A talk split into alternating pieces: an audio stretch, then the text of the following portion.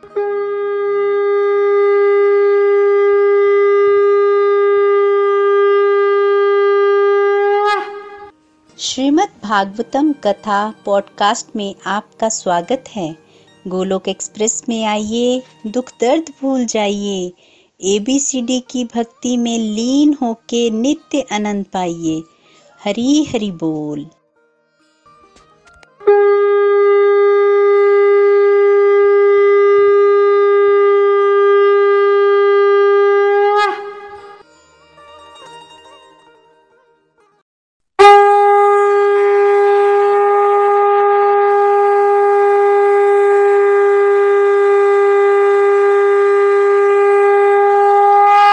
हरी हरी बोल everyone welcome everyone to the evening satsang जय श्री कृष्ण चैतन्य, प्रभु नित्यानंद, श्री अद्वैत गदाधर, श्री वासादि गौर भक्त वृंद हरे कृष्ण हरे कृष्ण कृष्ण कृष्ण, हरे हरे हरे राम हरे राम राम राम, हरे हरे।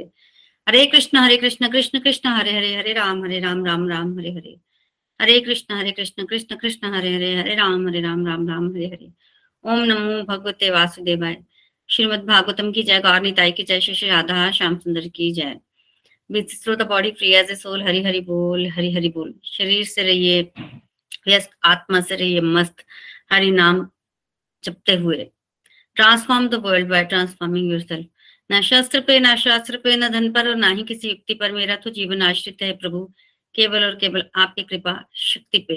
गोलोक एक्सप्रेस में आइए, दुख दर्द भूल जाइए। एबीसीडी की भक्ति में लीन होकर नित्य आनंद पाइए। श्री श्री राधा दामोदर की जय। सो हरि हरि बोल everyone Shrimad Bhagavatam canto number ten हमारा चल रहा है, जिसमें हम भगवान की प्यारी प्यारी लीलाओं को सुन रहे हैं। तो कल तक हमने भगवान की गोकुल लीला को सुना, जिसमें भगवान ने बड़ी प्यारी प्यारी लीलाएँ की। सर्वप्रथम भगवान ने पूतना का वध किया, फिर भगवान ने शक्टासुर का वध किया, उसके पश्चात भगवान ने त्रिनाव्रत वध किया, फिर उखल बंधन लीला की और उसके बाद भगवान ने एक फल वाली पे कृपा की। इतनी सारी लीलाएँ भगवान ने गोकुल में की, गोकुल वात्सल्य प्रधान भूमि है। भगवान ने खूब वात्सल्य रस लूटा, उसमें गोपियों को आनंदित किया, माताओं को आनंदित किया और उसके पश्चात भगवान जो है, वो माधुर्य लीला करने वाले हैं तो भगवान जो है, वो गोकुल से वृंदावन को जाने वाले हैं। एक्चुअली हुआ ऐसे कि जब वो पेड़ गिरे ना, उसके बाद से जो है, वो चिंतित हो गए। वृंदावन के लोग बड़े नंद बाबा के जो बड़े भाई है ना वो तो बहुत ही चिंतित हो गए और उन्होंने सबको बुला के बोला कि देखो बच्चा जब हुआ तब से कितने बच्चे पर जो है वो उत, मतलब ग्रह है कोई कितने कष्ट आए। पूतना शक्टासुर ये सब उन्होंने गिनाया त्रिनव्रत आ गया दो पेड़ गिर गए इतने बड़े बड़े सोचो वो तो साइडों पे पेड़ गिरे बच्चा तो बीच में रह गया अगर बच्चा कहीं बच्चे के ऊपर पेड़ गिर जाता फिर क्या होता? तो हमें यहाँ से जो है वो चले जाना चाहिए। एक्चुअली संकल्प तो भगवान का है, पर भगवान बुलवा जो है वो ताऊ जी से रहे हैं। अब नंद बाबा कह रहे हैं कि जाना तो है, चलो ठीक है, चल पड़ते हैं। पर जाएँगे कहाँ? तब उन्होंने बताया कि माथुरा मंडल में एक वन है, जिसको हम वृंदावन कहते हैं। वैसे तो कई वन है, पर एक वन वृंदावन कहते हैं, जिसको वहाँ हम चलते हैं। तो बड़े सारे प्रश्न हुए, वृंदावन कहाँ है, कौन है, इतना महात्म क्यों है? ये दिव्य लेवल पर क्यों है? क्यों हमें वहाँ जाना चाहिए? वगैरह वगैरह, बहुत सारे प्रश्न किए। उस समय नंद बाबा के जो बड़े भाई हैं, वो उत्तर देते हुए क्या कह रहे हैं? वो उत्तर देते हुए कह रहे हैं कि देखिए, वृंदावन की बहुत महात्म है, बहुत महात्म है। ये प्रश्न पहले भी पांडु महाराज ने विष्णु पितामह से पूछा था। तब पांडु महाराज ने जो उत्तर पांडु महाराज के पूछने पर विष्णु पितामह ने जो उत्तर दिया था, वो उत्तर दे रहे हैं आज यहाँ पे। देखिए, वृंदावन की बड़ी बड़ी महिमा है। जब भगवान इस धरती पर जो है, वो लीला करने आ रहे थे तो राधा रानी भी साथ आ रही थी। और जब राधा रानी साथ आ रही थी तो राधा रानी ने तो साफ़ कह दिया कि मैं वहाँ नहीं जाऊँगी। यहाँ गोवर्धन पर्वत नहीं है, यहाँ वृंदावन नहीं है और यहाँ यमुना महारानी नहीं है, वहाँ मैं नहीं जाऊँगी। जब इस तरह से राधा रानी ने बोला तो फिर भगवान ने अपने ही धाम से चौरासी कोस भूमि इस धरती पर भेजी। जिसको हम वृंदावन कहते हैं ब्रज मंडल कहते हैं। और अपने धाम से गोवर्धन पर्वत को भी नीचे भेजा, यमुना महारानी को भी नीचे भेजा, और फिर राधा रानी जो है वहाँ पर आई। तो वृंदावन मीन्स की भगवान का घर, ये मटेरियल वर्ल्ड में नहीं आता है। तो इतनी महिमा है इसकी। तो वृंदावन एक ऐसा स्थान है जहाँ पर आने के लिए देवता भी ललाहित रहते हैं। देखिए, वृंदावन में तीन पर्वत हैं जिसमें से जो गोवर्धन पर्वत है, वो भगवान विष्णु का प्रतीक है। आप सब जानते हैं, सुना भी है आपने। नंदीश्वर पर्वत नंद शिव जी का प्रतीक है। नंदीश्वर पर्वत मतलब भगवान शिव जो है, वो वहाँ पर ब्रजमंडल में पर्वत के रूप में रहते हैं। नंदीश्वर पर्वत के ऊपर यहाँ पर नंद गाँव बसा हुआ है। ब्रह्मा जी ब्रह्मांचल पर्वत के रूप में रहते हैं वृंदावन में। यहाँ जिस पर बरसाना बसा हुआ है। और ब्रह्मा जी के तो चार मुख हैं तो ऐसे मानगढ़ दानगढ़ इस तरह से ब्रह्मा जी के चार मुख है एक विलासगढ़ है और एक जहाँ पर राधा रानी का मेन मंदिर है बरसाना में वो भी ब्रह्मा जी का मुखी है भगवान ने अलग अलग लीलाएँ की हैं यहाँ पर दान लीला की है भगवान ने दानगढ़ में मान लीला की मानगढ़ में विलासगढ़ में नि, निकुंज लीला की और बरसाना में जहाँ पर मंदिर है, वहाँ भी भगवान ने लीला की है।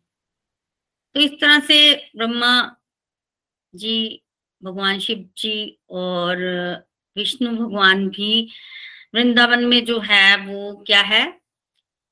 वृंदावन में पर्वतों के रूप में रहते हैं। बड़ा महात्म है वृंदावन का। देखिए, एक बार ना भगवान ने प्रयागराज को तीर्थों का राजा बनाया। प्रयागराज बड़े खुश थे। सभी तीर्थ बारी बारी से प्रयागराज में स्नान करने जाते थे और फिर उनको नमस्कार करते थे और प्रयागराज का बड़ा महात्म था। पर कभी भी मथुरा मंडल या फिर वृंदावन में से कोई भी तीर्थ जो है वो प्रयागराज में नहीं गया तो एक बार प्रयागराज को थोड़ा सा क्रोध भी आया। नारद मुनि ने भी जाके पूछा कि भाई मथुरा मंडल नहीं आया तो प्रयागराज ने एक दिन भगवान को ही बोला कि आपने मुझे तीर्थों का राजा तो बना दिया, प्रधान तो बना दिया, पर इतने कोई वैल्यू नहीं है मेरी। ना तो मथुरा मंडल में से कोई, वृंदावन में से कोई भी मेरे पास नहीं आता है। मेरे सामने नमस्कार नहीं करता है। तो मैं कहे का राजा? भगवान को बोल रहे हैं, प्रयागराज तीर्थराज। तब भगवान ने प्रयागराज को बोला कि मैंने तुम्हें तीर्थों का राजा बनाया, अपने घर का राजा तो नहीं बनाया। ये वृंदावन तो कोई तीर्थ नहीं है, वृंदावन तो मेरा घर है। जब मैंने तुम्हें अपने घर का राजा नहीं बनाया तो मेरे घर के लोग क्यों तुम्हारे पास आएँगे? मेरा घर क्यों आएगा तुम्हारे पास? वृंदावन क्यों आएगा तुम्हारे पास? जब ये सुना तो तीर्थराज को कहीं ना कहीं थोड़ा सा तो अभिमान हो गया था। सारा अभिमान गल गया और अभिमान गल गया तो जब तीर्थ प्रयाग, तीर्थराज प्रयाग आया ना धरती पर तो सीधा ब्रजमंडल गया और वहाँ की भूमि को नमस्कार किया, गोवर्धन जी को नमस्कार किया और फिर वो आगे गया। तो इतना महात्म है वृंदावन का। वृंदावन का महात्म बताया गोवर्धन पर्वत का महात्म बताया कि जब धरती पर गोवर्धन पर्वत आए तो द्रोणांचल के घर पर जो है उन्होंने उनका प्राकट्य हुआ। और फिर अलग अलग कथाएँ मिलती हैं कि जब द्रोणांचल पर्वत के घर पर गोवर्धन का प्राकट्य हुआ तो गोवर्धन ब्रज में कैसे आए? अलग अलग कथाएँ मिलती है। एक कथा के अनुसार तो भगवान राम जब इस धरती पर आए थे और माता सीता को रावण उठाकर ले गया था तो उस समय पुल बन रहा था। और पुल बनाने के लिए अलग अलग जगह से पत्थर जो है वो लाए जा रहे थे। पत्थर लाने का जो मेन काम है वो तो हनुमान जी कर रहे थे क्योंकि हनुमान जी का बल काफ़ी था और बलशाली व्यक्ति जो है वो बड़े बड़े पर्वत उठा सकता है तो हनुमान जी बड़े बड़े पर्वत उठा के ला रहे थे। तब हनुमान जी गए और द्रोणांचल पर्वत को जाके बोला कि कोई मुझे पर्वत दे दो, अपने पुत्रों में से कोई दे दो क्योंकि ऐसे ऐसे राम सेतु बन रहा है तो उसके लिए चाहिए। तब द्रोणांचल ने ही बोला कि और तो मेरे मेरे इतने पुत्र हैं और तो मैं किसी की गारंटी नहीं लेता पर तुम इसको गोवर्धन को ले जाओ, ये मेरा आज्ञाकारी पुत्र है तो ये तुम्हारे साथ चला जाएगा। तो हनुमान जी गोवर्धन पर्वत को ले ले गए और राम सेतु में वहाँ पर स्थापित करने के लिए गोवर्धन बड़े खुश हुए कि भगवान के दर्शन होंगे खुशी खुशी चल पड़े। जब हनुमान जी लेके जा रहे थे, इनको तो रास्ते में राम सेतु का कार्य पूरा हो गया और संदेश आया कि जिसने जो पर्वत पकड़ा है, वो वहीं रख दे। अब और पर्वतों की आवश्यकता नहीं है, पत्थरों की आवश्यकता नहीं है। हनुमान जी ने सुना तो हनुमान जी ने उस समय गोवर्धन को नीचे रखा और वो जगह वृंदावन थी, ब्रजमंडल था। जब नीचे रखा गोवर्धन को तो गोवर्धन ने हनुमान जी को बोला कि आप तो मेरे को लालच से लाए थे कि भगवान के दर्शन होंगे, यहाँ तो आपने मुझे रास्ते में ही रख दिया अब वो बोलते हैं ना, धोबी का कुत्ता ना घर का ना घाट का, ना तो मैं घर पे रहा और ना ही मैं भगवान के दर्शन कर पाया, मुझे बीच में कहीं छोड़ दिया। तब हनुमान जी ने कहा कि बीच में तो नहीं अभी तो छोड़ा है, पर तुम्हें आने वाले समय में भगवान के दर्शन अवश्य होंगे, भगवान तुम्हें अपनी उंगली पर उठाएँगे।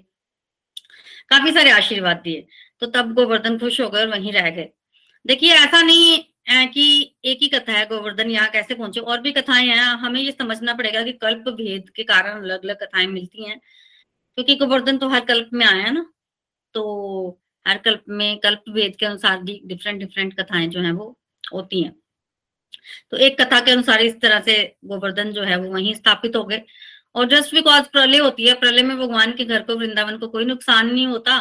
तो जब भगवान आए अट्ठाईसवें चतुर्युग में, उस समय तक as it is Braj Mandal था, Govardhan as it is it is था, और वहाँ पर जो है वो लीला हुई। इसके बाद यमुना महारानी यमुना महारानी भी धरती पर आई और वो कैसे आई? वो सूर्य भगवान की जो है वो पुत्री बन के आई। सूर्यदेव विवस्वान की पुत्री। आपने श्रवण किया है, जमराज जी की बहन है, वो धरती पर भगवान को पति रूप में प्राप्त करने के लिए उन्होंने तपस्या भी की और अल्टीमेटली भगवान की पटरानी बनी। यमुना महारानी और भगवान ने कितनी गुहे गुहे लीलाएँ यमुना के तट पर की हैं। यमुना महारानी ने तो भगवान की हर लीला को विटनेस किया है, देखा है खुद। यमुना जल में बहुत सारी जो है भगवान ने लीलाएँ की अक्सर भगवान स्नान को जाते थे, अक्सर भगवान पानी पीने को जाते थे, अक्सर भगवान गऊ को लेकर जो है वो यमुना महारानी के पास जाते थे। यमुना महारानी का ऐसा वैभव देखकर एक बार गंगा मैया को भी हुआ कि काश भगवान मेरे भी तट पर आए। मुझे भी तो गंगा मैया काफ़ी सोचती थी कि भगवान मेरे तट पर भी कभी लीला करेंगे, मुझे भी भगवान के दर्शन होंगे। मैं भी ऐसे भगवान को देख पाऊँगी। तब भगवान ने गंगा मैया की इच्छा को देखते हुए उनके लिए भी प्लान बनाया कि अगला अवतार तो मैं तुम्हारे तट पर ही लूँगा तुम्हें भी मेरी लीलाएँ देखने का मौका मिलेगा। और अगला जब भगवान नेक्स्ट टाइम आए तो भगवान चैतन्य महाप्रभु बन के आए और बिल्कुल नवदीप में गंगा के तट पर ही भगवान जो है उन, उनका प्राकट्य हुआ और भगवान अक्सर गंगा मैया जाते थे रोज स्नान को जाते थे और भगवान ने वहाँ पर गंगा मैया को ब्लेस्ड किया है। और आज भी अगर आप नवदीप में देखें तो गंगा माता जो है वो चढ़ आती है ऊपर। कई बार भगवान के मंदिर में भी आती है, वहाँ पर पास ही में चैतन्य महाप्रभु का प्राकट्य स्थान है तो उससे आपको आइडिया लग जाएगा कि कितनी कृपा भगवान ने गंगा मैया पर जो है वो की है। तो इस तरह से बड़ा बड़े बड़े वृंदावन की जो है वो महिमा बताई और इतनी महिमा सुनकर तो नंद बाबा चल पड़े। नंद बाबा ने कहा, ठीक है, हम लोग जाएँगे। वृंदावन जाएँगे, जिसने चलना चलो, जिसने नहीं चलना वो ना वो ना जाए। मतलब इतना कोई फोर्स नहीं किया, जिसने चलना वो चले, जिसने नहीं चलना वो यहीं रहे। पर गोकुलवासी ना इतना प्यार करते थे भगवान कृष्णा को कि मुसीबतें तो भगवान कृष्णा पे आ रही थी, उत्पात तो भगवान कृष्णा के साथ थे, पर सबके सब चल पड़े, सब जाएँगे। कोई मूवमेंट इतनी आसान नहीं थी। देखिए वृषभानु जी भी चल पड़े थे। हालाँकि उस समय राधा रानी का प्राकट्य हो चुका था, राधा रानी छोटी थी, पर फिर भी वो चल पड़े। देखिए मूवमेंट इतनी आसान नहीं थी। नौ लाख गाय तो नंद बाबा के पास थी। दस लाख तो वृषभानु जी के पास थी। इसके अलावा भी तो और लोग थे। सबके पास अपनी अपनी गाय थी। वहाँ पर गाय को ही धन माना जाता है। सबके पास होता है।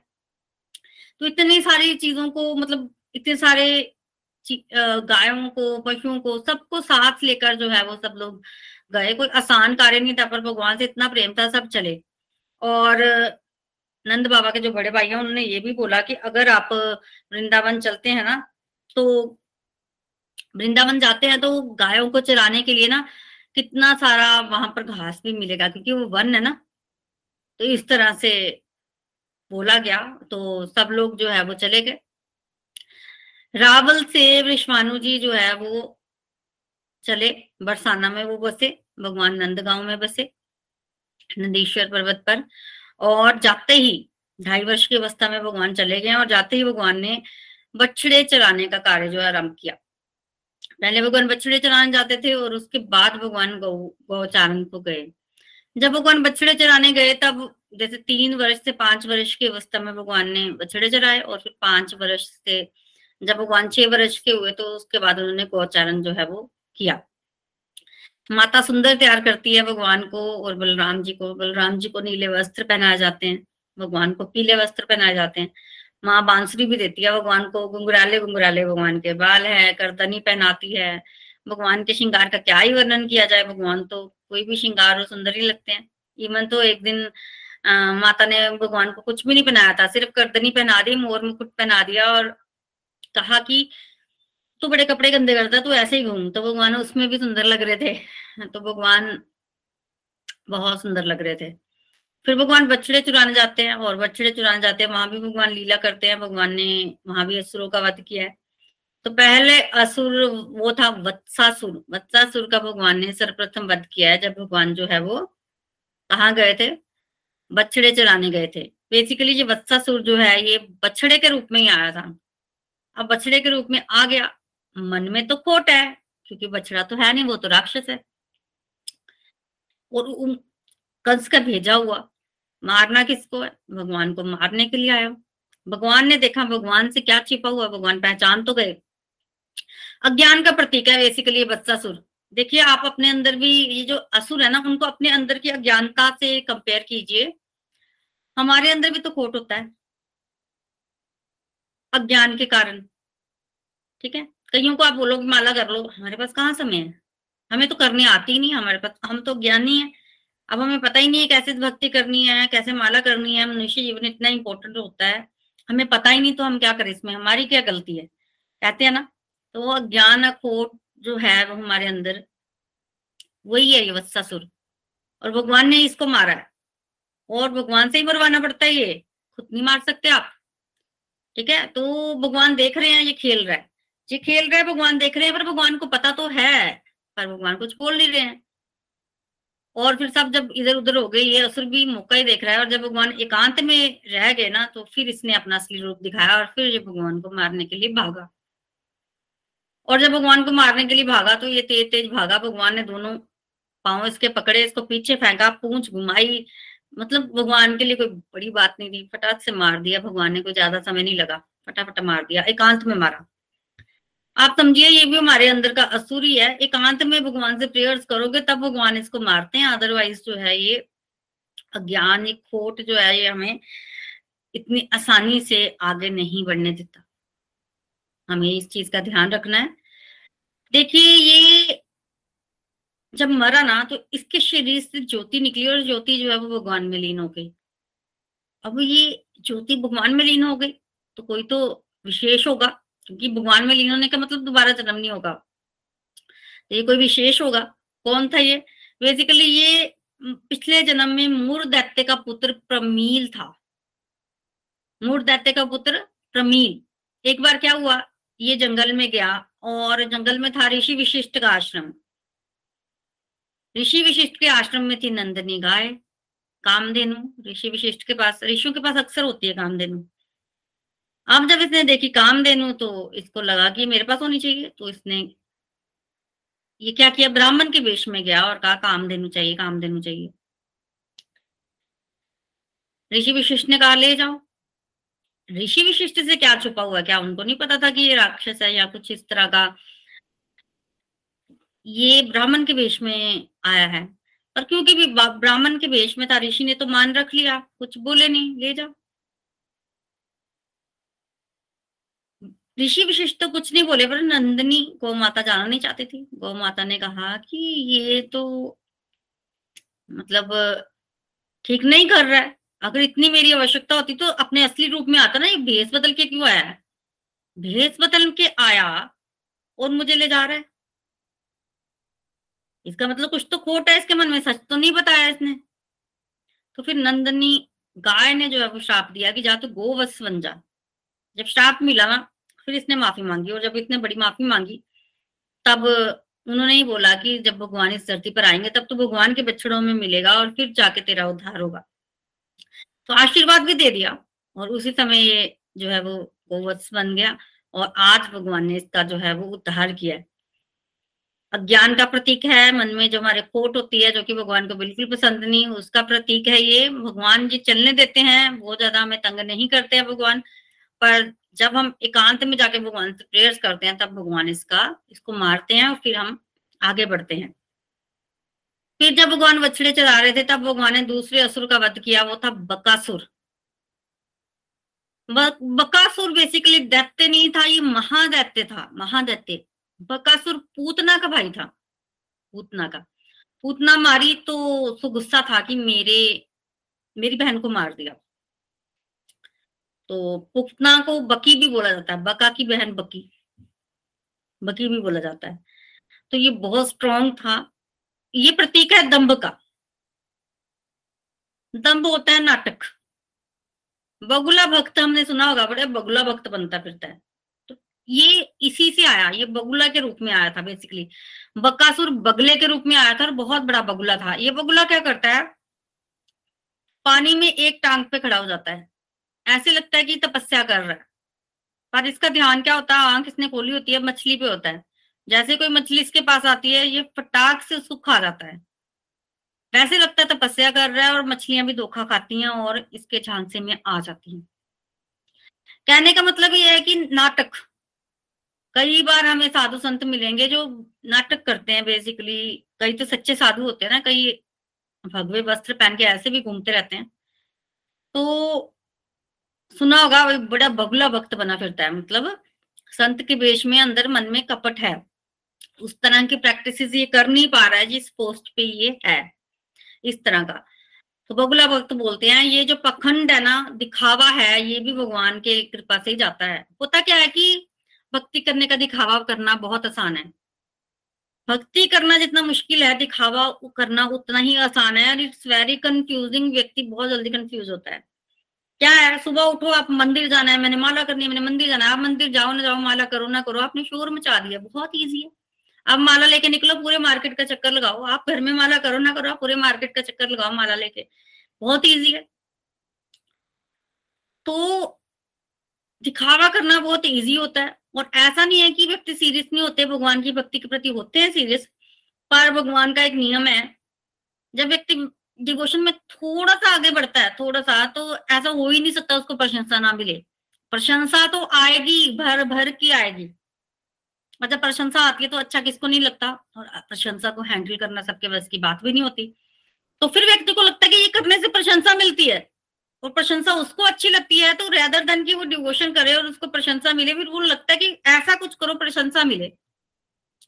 और प्रशंसा मिले, उसके लिए वो कुछ ना कुछ करना शुरू कर देता है, फिर वो डिवोशन कर रहा होता है, फिर वो कब वो दिखावे में परिवर्तन उसका हो जाता है, पता भी नहीं चलता। पता भी नहीं चलता और ऐसे करते करते अगर किसी, कोई और आपसे आगे निकल गया, या उसको ज़्यादा प्रशंसा मिलनी शुरू हो गई तो आप तो जेलसी में भी चले जाते हो। कई बार तो व्यक्ति वैष्णव अपराध भी करना शुरू कर देता है। दूसरा आगे बढ़ रहा है, उसको ज़्यादा प्रशंसा मिल रही है, उसके बारे में कुछ बोल दो ताकि आप ही की प्रशंसा हो। बहुत सूक्ष्म बातें हैं, पता नहीं चलता, वो फिर वैष्णव अपराध हो जाता है और फिर कितना भाग्य लगता है ना, खुद को पता नहीं चलता है। और वो खुद को क्या, दूसरों को भी पता नहीं चलेगा, खुद को पता नहीं चलेगा, जन्मों का फेर पड़ जाता है और आपको तो प्रशंसा ही चाहिए और आप इस तरह की एक्टिविटी करोगे कि आपको प्रशंसा ही मिले तो दिखावा, ये वकासुर उसी का प्रतीक है। दिखावे का कि हम लोग जब डिवोशन का बहुत ज़्यादा दिखावा करते हैं और रियलिटी में हम वहाँ पर होते नहीं है। इस असुर को भी भगवान ही मार सकते हैं। प्रेयर्स करनी चाहिए भगवान से कि हम सीरियसली आपकी डिवोशन करें, इस तरह के दिखावे में ना फंसे। तो ये जो बक्कासुर था, ये बहुत स्ट्रॉन्ग था। इसको मारने के लिए सारे देवता आए, इंद्र ने वज्र का इस्तेमाल किया, अग्निदेव ने अग्निअस्त्र का इस्तेमाल किया। इसके शरीर के रुए तो जले अग्नि अस्त्र से, पर ये नहीं मरा। कुबेर ने तलवार से एक पंख काटा, पर ये नहीं मरा। जमराज ने डम दंड का प्रयोग किया, पर इसका यम टूट, यम दंड टूट गया, पर इसको कुछ नहीं हुआ। भगवान शंकर ने त्रिशूल का इस्तेमाल किया, ये नहीं मरा। वायु देव ने वायु अस्त्र का प्रयोग किया, कुछ नहीं हुआ। सूर्य देव ने धनुष लेकर इसको वान मारे, कुछ नहीं हुआ। सोमदेव ने भी अपना अस्त्र निहारा मारा, इसको कुछ नहीं हुआ। मतलब बेसिकली वरुण देव ने भी कोशिश की मूर्छित ज़रूर हुआ थोड़ी देर के लिए, पर इसको कुछ नहीं हुआ। देवताओं ने इतनी कोशिश की, ये दैत्य मरने का नाम नहीं ले रहा था। भगवान बहुत ज़्यादा इंपॉर्टेंट हैं इस दैत्य को मारने के लिए और देवता लोग आज आकाश में खड़े हैं, भगवान से प्रेयर्स कर रहे हैं, इसको मारो इसको मारो। और इस दैत्य ने क्या किया? ये बलवान तो है ही, भगवान को निगल गया। जब भगवान को निगल गया तो सब देवता जो है वो परेशान हो गए, उनको लगा भगवान को निगल लिया पर भगवान देखो, भगवान ने, भगवान के अंदर कितना तेज है, भगवान ने अंदर अपना तेज प्रकट किया, इसको गर्मी सी लगी, इसका गला रुंद गया भगवान ने अपना साइज़ भी बढ़ाया ना, इसका गला भी रुंदा इसको इतनी अंदर जाके गर्मी लगी कि इसको सांस नहीं आ रही थी, भगवान गले में अटक गए ना तो इसने भगवान को उगल दिया बाहर। भगवान को उगल दिया। अब जैसे ही भगवान को बाहर उगला तो अभी चोंच में ही थे भगवान। तो भगवान ने एक पैर नीचे वाली चोंच पे रखा, एक हाथ ऊपर वाली चोंच पे रखा और ऐसे चोंच को मोड़ दिया। एक चोंच सीधी, एक मुड़ गई और मुड़ने के बाद वो टूट गई और भगवान ने बकासुर को मारा।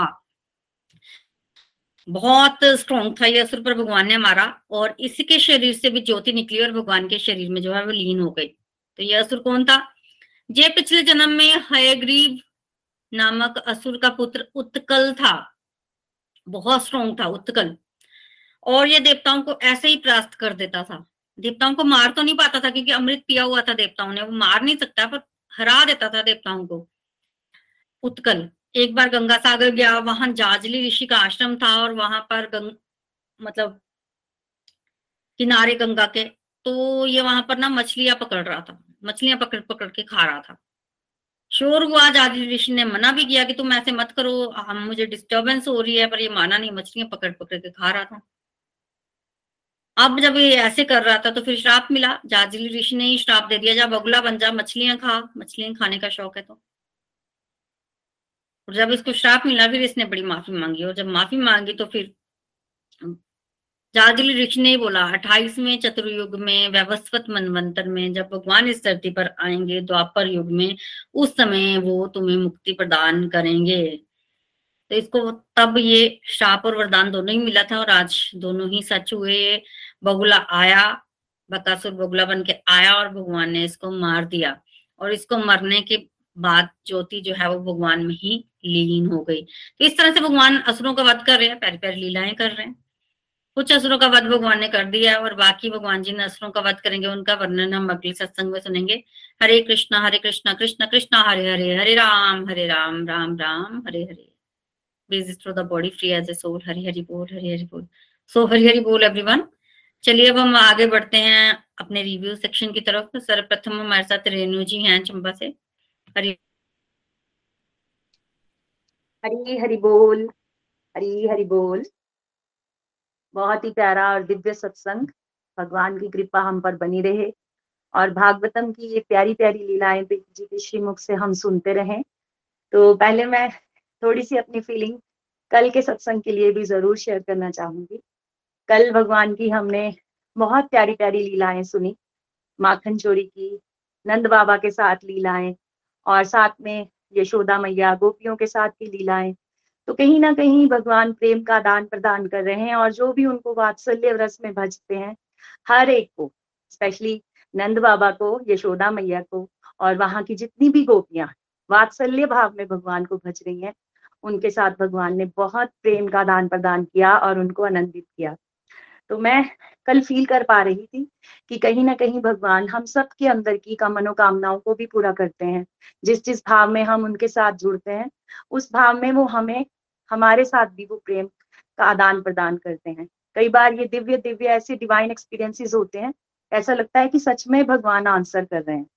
और आज जब आपने वृंदावन की महिमा का शुरू किया ना, कि वृंदावन की महिमा कितनी विशाल है और नंद जी के बड़े भाई जब वृंदावन की महिमा बता रहे थे तो वो सच में हम वहाँ पहुँच जाते हैं वृंदावन।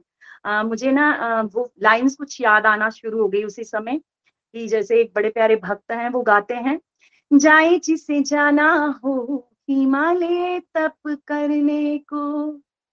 जाए जिसे प्यारी हमारी गंगा जल धारा हो। धुनि पंचाग्नि भी तापे जिसे तापनी हो। होता उद्धार यदि हठ योग द्वारा हो। मैं तो वह यही चाहती हूँ, मैं तो यही चाहती हूँ, कुंजों में अकेली हूँ। मैं हूँ अकेली और सांवरा हमारा हो। मतलब एक लेवल होता है ना, हर तरफ़ आप भटक आए हो, हर तरफ़ से हो आए हो भगवान की कृपा से। एक लास्ट डेस्टिनेशन जैसे वृंदावन, परम लक्ष्य। क्यों वहाँ पर जाने के लिए लोग इतने ललायत रहते हैं? क्यों वहाँ के प्रेमी लोग राधे राधे गा रहे हैं? क्यों बार बार जाने पर भी वहाँ से उनकी तृप्ति नहीं हो रही? क्योंकि वृंदावन स्वयं भगवान का धाम और भगवान कन कन में वहाँ पर वास करते हैं, इसीलिए भक्त वहाँ से दूर नहीं रह पाते। कई डिवोटिस फीलिंग अपनी बताते हैं हम जब वहाँ से वापस आते हैं तो हमारा मन रोता है, आँखें रोती हैं, आत्मा वहीं रह जाती है। और कई डिवोटिस तो ये कहते हैं कि हम आ जाते हैं, लेकिन कहीं ना कहीं हम वहीं रह जाते हैं। तो वृंदावन की महिमा का बखान करना किसी किसी के भी शब्दों में मैं ये कहूँगी कि अपनी में बात करूँगी, हमारे बस की बात नहीं है। Thank you so much Preeti ji, आप इतना सुंदर बखान करते हो और कहीं ना कहीं लीला को उजागर कर देते हो। आज आपने भगवान के श्रृंगार के बारे में भी थोड़ी सी बात की। भगवान इतने सुंदर हैं, जैसे हमारे घरों में भी हमारी कोई औकात नहीं है कि हम उनको सजाएँ, क्योंकि वो सबको सजाते हैं। अगर एक छोटा सा भी आप उनको छोटा सा उनका भी कुछ पहना दो तो इतना सुंदर रूप खिल के आता है कि दिल करता है बस उनको निहारते जाए। तो यशोदा मैया, जो इतनी वात्सल्य की मूर्ति है, भगवान को तैयार करती होंगी तो वो क्या भाव रहता होगा? तभी तो गोपियाँ और उनके भक्त उनको देख देख के ललायत हो रहे थे।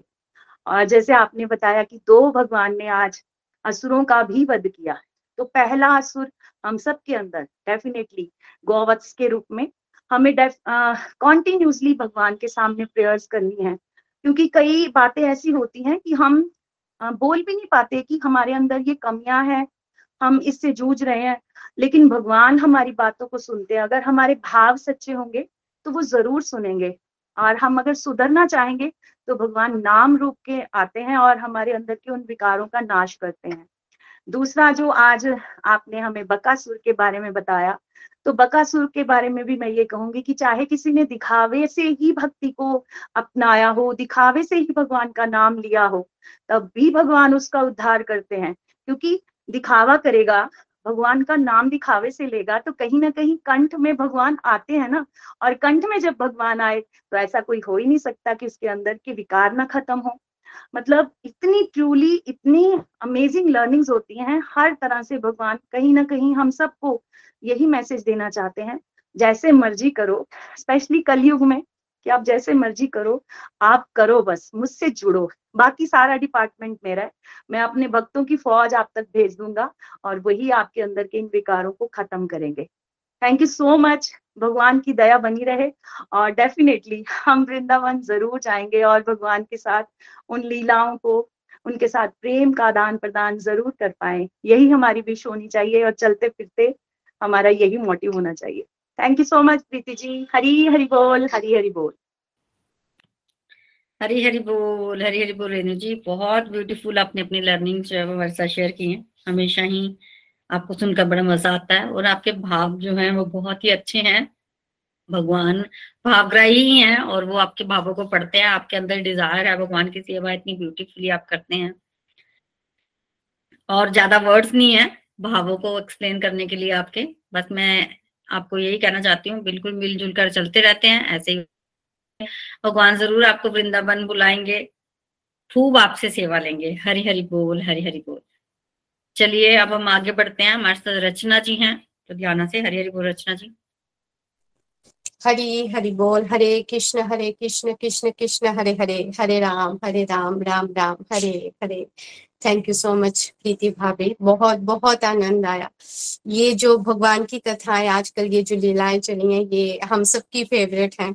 इनको तो जितना ज़्यादा सुनते जाओ, ऐसा मन करता है ये सेशन खत्म ही ना हो, बस ये ये कथाएँ इसी तरह से चलती रहे। और रेणु जी को सुन के भी हमेशा बहुत आनंद आता है। मेरे मन के बहुत सारे भाव रेणु जी ने प्रकट किए हैं। तो ये जो कथाएँ हैं, ये हमारे अंदर भगवान के प्रति प्रेम भाव की भावना को जो है वो उजागर करती हैं। श्रवण मात्र से ही देखिए अंदर, मन के अंदर ना अलग अलग भाव बनते हैं जब ये कथाएँ सुनते हैं। आई एम श्योर सबको सबको बनते होंगे वो। कहते हैं ना, जिसकी जैसी भावना है, भगवान उसी तरह से उसको मिलते हैं। तो ये जो कथाएँ ये इस तरह से हमारे अंदर जब भी अलग अलग प्रसंग आप हमें बताते हो तो जैसा जैसा वो प्रसंग चलता जाता है वैसे वैसे हमारे मन के भाव भी उसी के साथ चलते जाते हैं। और इस तरह से लगते जैसे आँखों के आगे वो सब कुछ चल रहा हो, सब कुछ वो वैसे ही चल रहा हो। वृंदावन की आपने बात की तो वो वृंदावन का नाम सुनते ही मन जो है वो वृंदावन की तरफ़ भागने लग पड़ता है, जैसे रेणु जी ने भी कहा।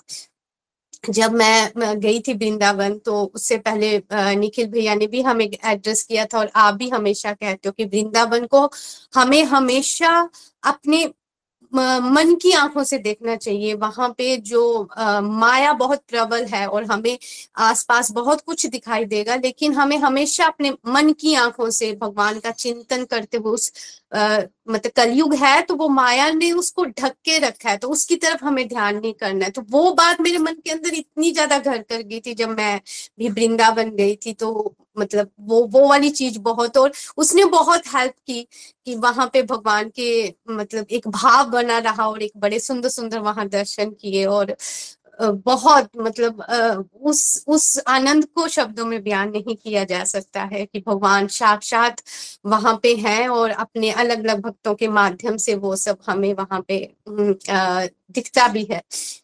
उसके साथ आपने आज दो असुरों की भी बात की और आपने ये कहा कि ये दोनों एक तो महान दैत्य था और एक दैत्य था और ये जो दैत्य थे ये सिर्फ़ जो है वो भगवान ही उनको मार सकते हैं और हमारे अंदर ये सभी कमियाँ हैं। अज्ञान हमारे अंदर कूट कूट के भरा है, पाखंड हमारे अंदर है।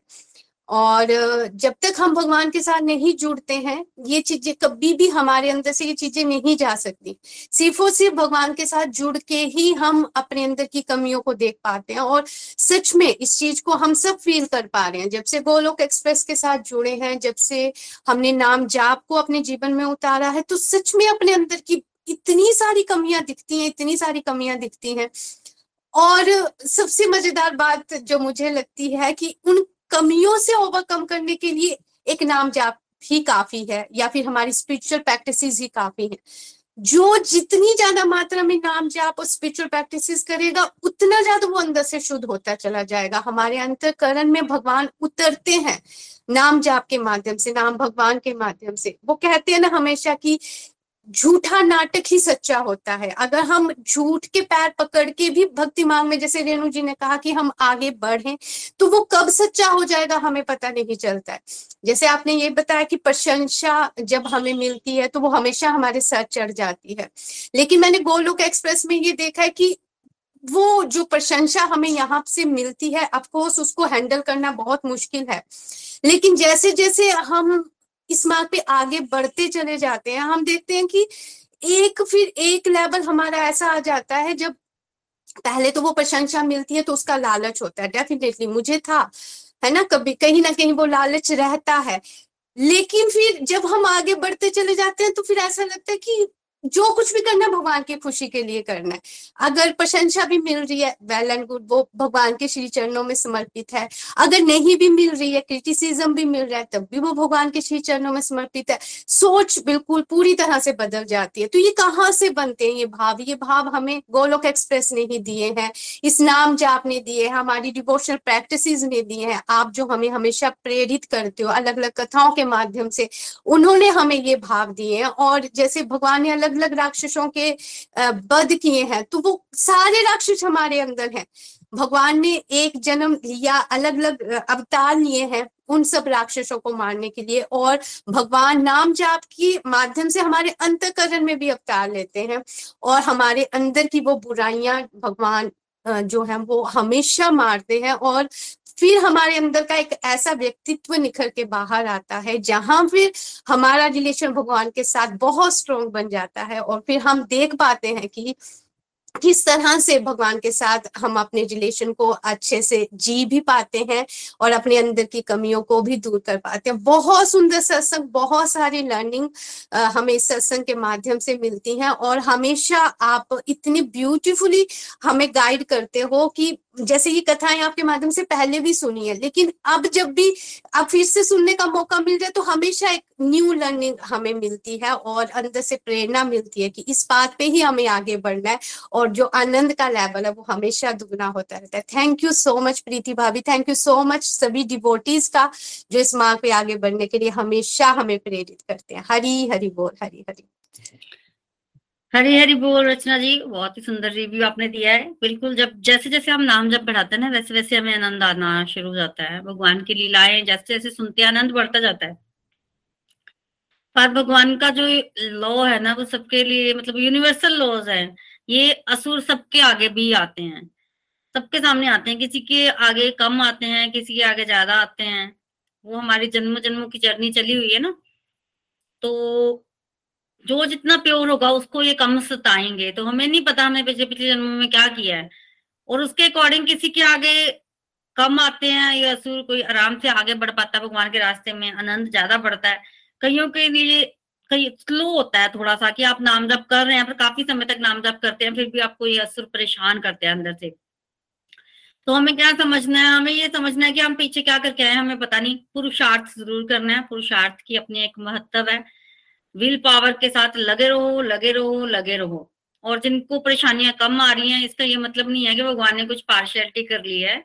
इसका मतलब ये है कि वो पिछले पिछले जन्मों में जो है, वो उनको जो है, वो ओवरकम करके आए हैं। और किसी के अंदर एक चीज़ ज़्यादा होती है, किसी के अंदर दूसरी। मतलब हो सकता है किसी को एक असुर परेशान करे और किसी को दूसरा।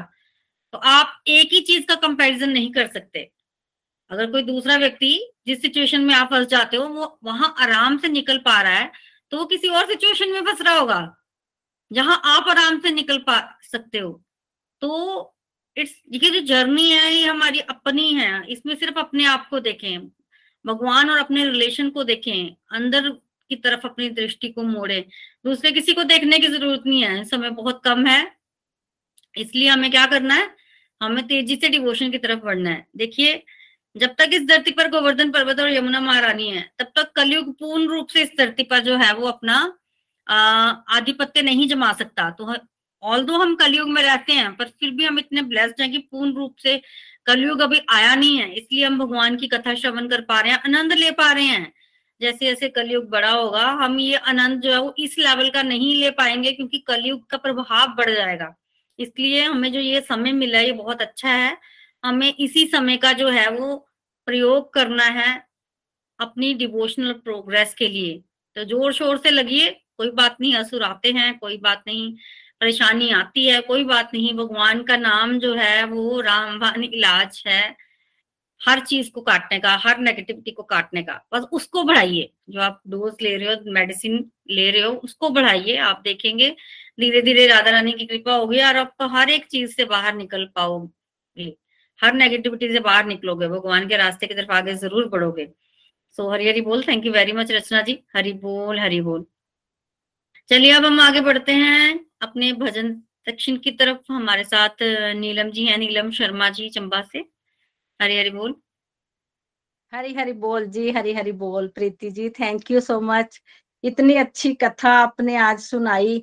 और मैं कल की कथा की थोड़ा सा करूँगी एक्सप्लेन कल का जो था, वो बाल रूप में जो कृष्ण जी थे, उनके कैसे गोपियाँ उनको माखन खिलाने के लिए पीछे पीछे पहले घूमती है और फिर शिकायत भी करती है। पहले सबकी इच्छा होती है कि हमारे घर में काना माखन खाए, हमारे घर में काना माखन खाए। तो हम लोगों को तो यही इंजॉय करके बस जीना चाहिए कि वो कितनी सुंदर समय होगा और कितनी सुंदर लीला भगवान जी करते होंगे और कैसा प्रेम गोपियों के मन में उमड़ता होगा। ऐसा ही प्रेम हमारे मन में भी उमड़ता है कहीं कहीं थोड़ा थोड़ा पर फिर भी हम कोशिश तो यही करते हैं कि हम हम भी कान्हा के साथ ऐसा ही प्रेम कर सके, जो हमने घर पे लड्डू गोपाल रखे हैं, वैसा ही भाव हमारा भी बन सके। इसी के ऊपर मैं आज आज का भजन शेयर कर रही हूँ। हरी हरी बोल, जी हरी हरी बोल। तुम रूठे रहो मोहन, हम तुम्हें मना लेंगे। तुम रूठे रहो मोहन। हम तुम्हें मना लेंगे। आहों में असर होगा। घर बैठे बुला लेंगे। आहों में असर होगा।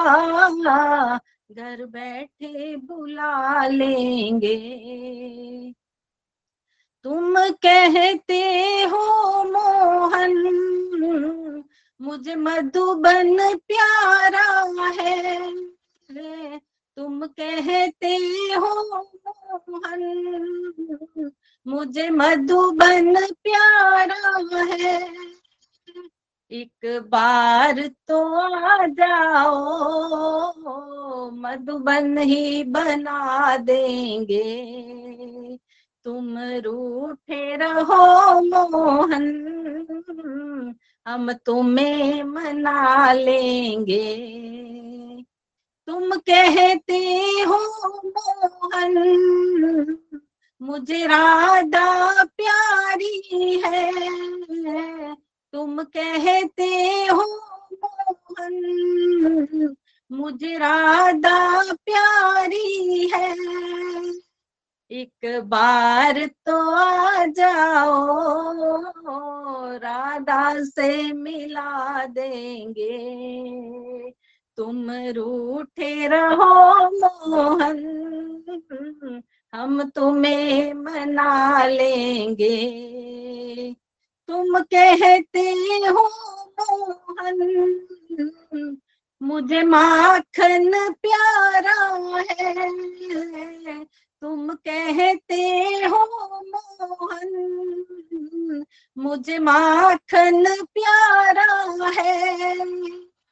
एक बार तो आ जाओ, माखन ही खिला देंगे। एक बार तो आ जाओ, माखन ही खिला देंगे। तुम रूठे रहो मोहन, हम तुम्हें मना लेंगे। तुम कहते हो मोहन, हमें कहा बिठाओगे? तुम कहते हो मोहन, हमें कहा बिठाएँगे? एक बार तो आ जाओ, पलकों पे बिठा लेंगे। एक बार तो आ जाओ, पलकों पे बिठा लेंगे। तुम रूठे रहो मोहन, हम तुम्हें मना लेंगे। आहों में असर होगा। घर बैठे बुला लेंगे।